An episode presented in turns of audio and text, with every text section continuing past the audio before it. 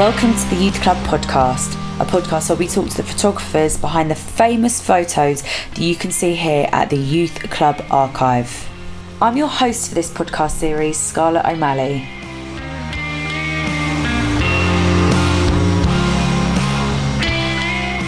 Today we are talking to Rebecca Lewis, who has documented some of our favourite photographs here at the Youth Club Archive. So I'm really excited to talk to Rebecca today about her experience in photographing these youth cultures, why she did it, what scenes she was part of, her own youth culture herself. Hi. She's, she is here with us. Um, so Rebecca, we've we've had a brief chat before the the recording has started. I, I just want you to give a little bit of a bio uh, for us of how you were actually involved with the Youth Club Archive and what you're doing now. Well, um, so it seems such a long time ago. Um, 20 years ago, in fact, when I was taking those photographs. And um, my life's changed a bit. I've moved country. I've moved to Mallorca in Spain now, and I teach and coach natural running and natural movement. But um, yeah, so all my photographs were there uh, in storage for a long time, and I was like, I need to give these to somebody. And um, I was a little bit involved with uh, PYMCA for a while, and then it turned into Youth Club. I think that's Yeah. the pro- progression. Yeah. And uh, so I just handed everything over to them, and uh, so yeah, they have everything, and. Um, looking after all my lovely old photos, which seem like such a different, whole different life to me now. So Yeah, it kind of jars me a bit when you say 20 years ago because that means that I'm getting on a bit now. Because when you say 20 years, so just to give our listeners a background who may not know your photography, a lot of it is based around, I'd say, like that 90s nu metal, grungy, punky, goth kind of subculture, wasn't it? Yes, mods was my first thing. Oh yeah, the mod scene was my big thing actually.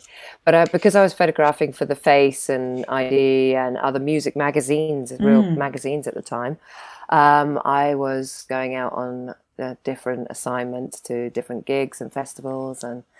Um, so yeah, I did a bit of everything of the different youth scenes, but mod, the mod scene was my main thing. So, what was the mod scene like when you were in the 90s?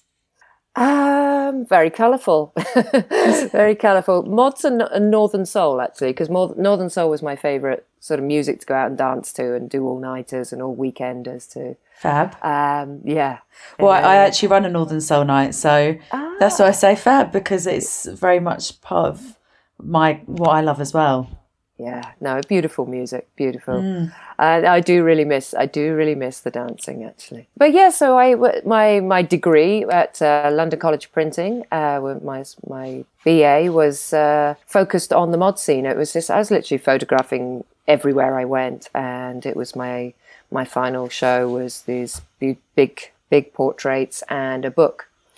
And uh, so yeah, and then after that, I just carried on shooting on different youth culture scenes. Um, like you were saying, this sort of grungy, uh, nu metal, goth. That just that was me when I was honestly a chubby nine year old, chubby ten year old. Which which I say that I I. I went to my year six leavers picnic in a dog collar and um and braids in my hair and stuff like that. Um, just going back to a little bit because you were saying for your final project you photographed the mod scene. You said it all nighters and weekenders. Do you have any specific places where you shot? Oh yeah, so there was I was in the Hundred Club a lot. Ah, my favourite. Yeah, and then there was places like oh, if you're talking about clubs, yeah, the Hundred Club. I was there every. It was like the once a month all nighter. Yeah. and I'd go to Cleethorpes uh, the once a year, excuse me, um, weekender, and then there was a few other weekenders that were quite uh, well known in the Northern Soul scene. Yeah. Um, There's and definitely the still the mod- same crowd at the It Hundred is, is it? Yeah, it's on. Like AD is still there. AD, is AD, still. of course, He's kind of taken on the 40th anniversary. He took a slight step back and he was like, "I'm going to be chilling now." Um, but then that was in September, and I've seen him at every one since. and then stay Corona's yeah, and then Corona's happened. So I think he'll probably be back. Um, and I'm guessing they've had probably the same DJs and this honestly the same crowd for Oh. years. Gosh, yes, I'm sure if I walked in there one night, I'd know most people. Yeah. But oh, now Yeah. you're making me reminisce. Yeah, you'll have to come back over one yeah, day. Yeah, yeah. see if I can actually do an all nighter. I don't know if I could anymore. I go, I'm in bed by 10 these days. I have a couple of months off and I can barely dance. Like, honestly, I go down and I'm like, I'm not sure I can do this anymore. yeah. Yeah. No, but it was fun. It Fun days. Almost too much fun, but uh, that was that was that time. Yeah. And uh, yeah, it was quite fast paced. So then how did it progress then from, you know, you said the mods to then the other kind of the proper 90s nu metal culture. How did that kind of progress and come about? Ooh, so I, I think really it was because I was getting I was getting commissions from the Face, mostly the Face magazine, to shoot those sort of scenes. The Face and the museum, I think, in Brighton. There was some sort of collective anyway, and they they commissioned me to do the goth, a goth uh, the goth collection. The goth collection. Well, I went to a few different places, I think, for them, and um, so yeah, I was photographing the goth scene for them. So yeah, it was really just different commissions. Yeah. Uh, wasn't um, especially projects that I was doing for myself, like the mod scene was or the Northern Soul. Yeah. Uh, those were much more personal projects that I was really deeply into. I suppose Um, the the later the, ones, later ones wouldn't have been as based in clubs as well, but more like skate parks and stuff like that. Yeah, it was a mix, a whole mix. Yeah, a mix of um, Ozzfest and you know underground clubs and uh, festivals. Yeah, so So I suppose leading on from this, because you said you know the mod stuff and the Northern Soul stuff is kind of where your heart was. Mm. What so what was your youth culture based in, and how did you then become in you know in love with this those kind of scenes?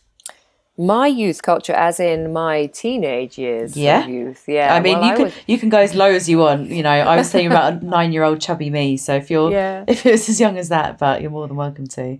my youth culture was actually not uh, very exciting, really, because um, I grew up in the Isles of Scilly, and uh, uh, there wasn't really much of a scene there because there weren't that many that many people there. Oh, So I was- so really far out. Yeah, yeah, it's 30 miles off Land's End. So I think by the time I was, uh, oh, well, I came to the mainland to go to college and um, I went to art college and studied photography, obviously.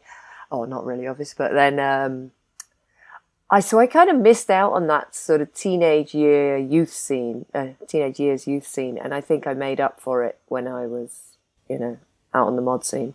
That was my, that was really you know, I was making up for lost time a little bit because I hadn't really had sort of a youth culture Where you that I was were before. Yeah. So, but how did you find out about the music and things like that? Because there must have been a reason. Because Mm. uh, no one just falls into the mod scene. It's such a weird, or sometimes you do. It's such a weird way of going about it. I would, I would never ever call myself a mod, but yet I do the mod weekenders and I do this and I do that, and I just think, how have I ended up here? Yeah, I re- I think it was a club called um, Happiness Stan's, and it was in Clerkenwell, and I used to live in Clerkenwell, which was a really great area to live. And um, there was this club called Happiness Stan's, which was based on the Small Faces, a, a collective. It was a collective, so it wasn't really specifically a mod scene. It had uh, four different rooms of different types of music, and the music, the room that I always orientated to was the one that was playing more the '60s stuff and the Northern Soul, and and I I just loved it, and that's how I started to get to know people and realised there was a whole scene underground. Oh, it's quite underground scene, really.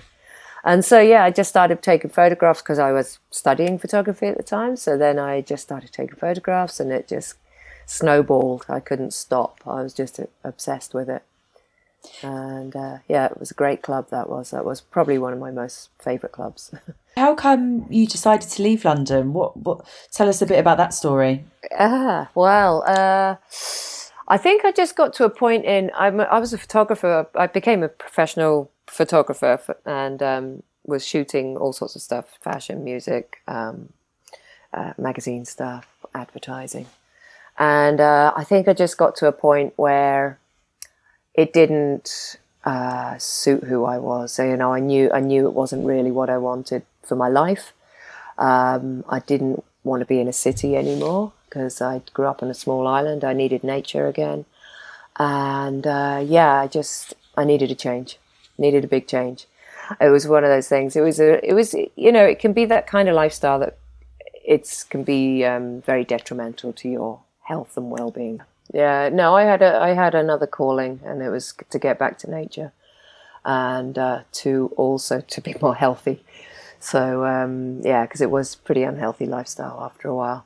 Mm. But um, it was, and also being um, for the other side of it, it was like I was taking photographs for commercial purposes, and it just didn't sit well with me. And I was being part of this consumerist machine, and that didn't really also sit well with me. So um, yeah, I needed to move on, and um, I ended up uh, going off sailing for a bit, which was one of my things I'd done when I was a, when I was younger, and that became my next career for the next six years. I ended up working on sailing yachts. No way, doing what? Mm. Um, but I just I was part of the crew, so they you know these private yachts that have a certain amount of crew, and so you'll be doing a bit of everything. But mostly, I was either cooking and and crew sailing the boats. They were classic, mostly classic yachts, not all of them, Yeah. and racing. And uh, so yeah, we were uh, out in America racing, and and then the Caribbean. Wow. And yeah, so that was my life for the next six years. And it ended up bringing me across to Europe and coming into Mallorca uh, when I was ready to get off the boats then as well, because they can be a little bit too much fun and not quite as healthy as you might think. so that was also another chapter that needed to end. And um, I was already training, I'd already trained to become a natural running coach. Um, and uh, yoga instructor. So those were the two things that started me into the, the movement practices I do now. That's incredible. I feel like I'm going through the motions of what you felt. And I'm Yeah. like and I'm like I need an I need a new experience. I need a new chapter. I need to get away. And I'm like, but what would I do? I mm. honestly have no idea because I've been doing other things for so long. Because you were saying that it's it's when you left London that you gave all your stuff to the archive, right? All your all your photographs. Well, leaving London was a gradual process. It took a few years to let go, basically, of like, am I really letting go of my career? Am I really going to do that? Because it was quite, it was going quite well. And, but I knew I needed to do it for myself. So, uh, and it was also going into a sailing career, which was basically starting from the bottom. Uh, you know, after I'd been like the photographer, my own boss, and then I would go down to the bottom of the ladder, being the the crew working under somebody else or on, in a team, and and it was a big, it was a good humbling experience as well as well as a new a new life experience and learning new skills. Because I was I was saying to you earlier, which I said I'd mention again that um, you've inspired a lot of people, and maybe you haven't realised, and a lot of people No. still still look to your work. So Chloe Ackers, had, um, who's another photographer who's coming up in this podcast series, she um, has her whole final project at uni was called Northern Now, and it was uh, photographing the Northern Soul Sea now. So you know. I'm part of it. My friends, the Depth Northern Soul Club, are part of it. A lot of young DJs that are part of the scene, and she said that your work really inspired her. and um, So, lovely to hear that. yeah, so you know, when you were dumping those photos all those years ago, they've they've come back, and a lot of people have really, you know, used your work as I think kind of mood board points, and it's really inspired them. So for something that you may not feel so attached to, I just want to let you know people are still very attached to it. Oh, that's lovely. Lovely to hear. You just the, honestly, you never know how you've influenced other people's lives until they tell you. And it can be in the smallest of ways, but I think it's it's good to tell people as well when you've had that experience. But I was yeah quite surprised when we got this call and you said that it wasn't so much of your life anymore, just from the way that I'd uh, spoken to Lisa about you and other people had spoken about your work. So I would have thought you were very much you know still in the game with it all. No, not at all. I put my camera down and uh, went sailing. And people kept saying to me, "You're gonna, you're gonna take photos again, aren't you? Or you could do, pho- you could do sailing photos." And I was like, "I think I really, I did it. You know, I really did it when I did it." And I think it's had its time with me. Yeah. And I really had no passion to pick up a camera again. I had no drive.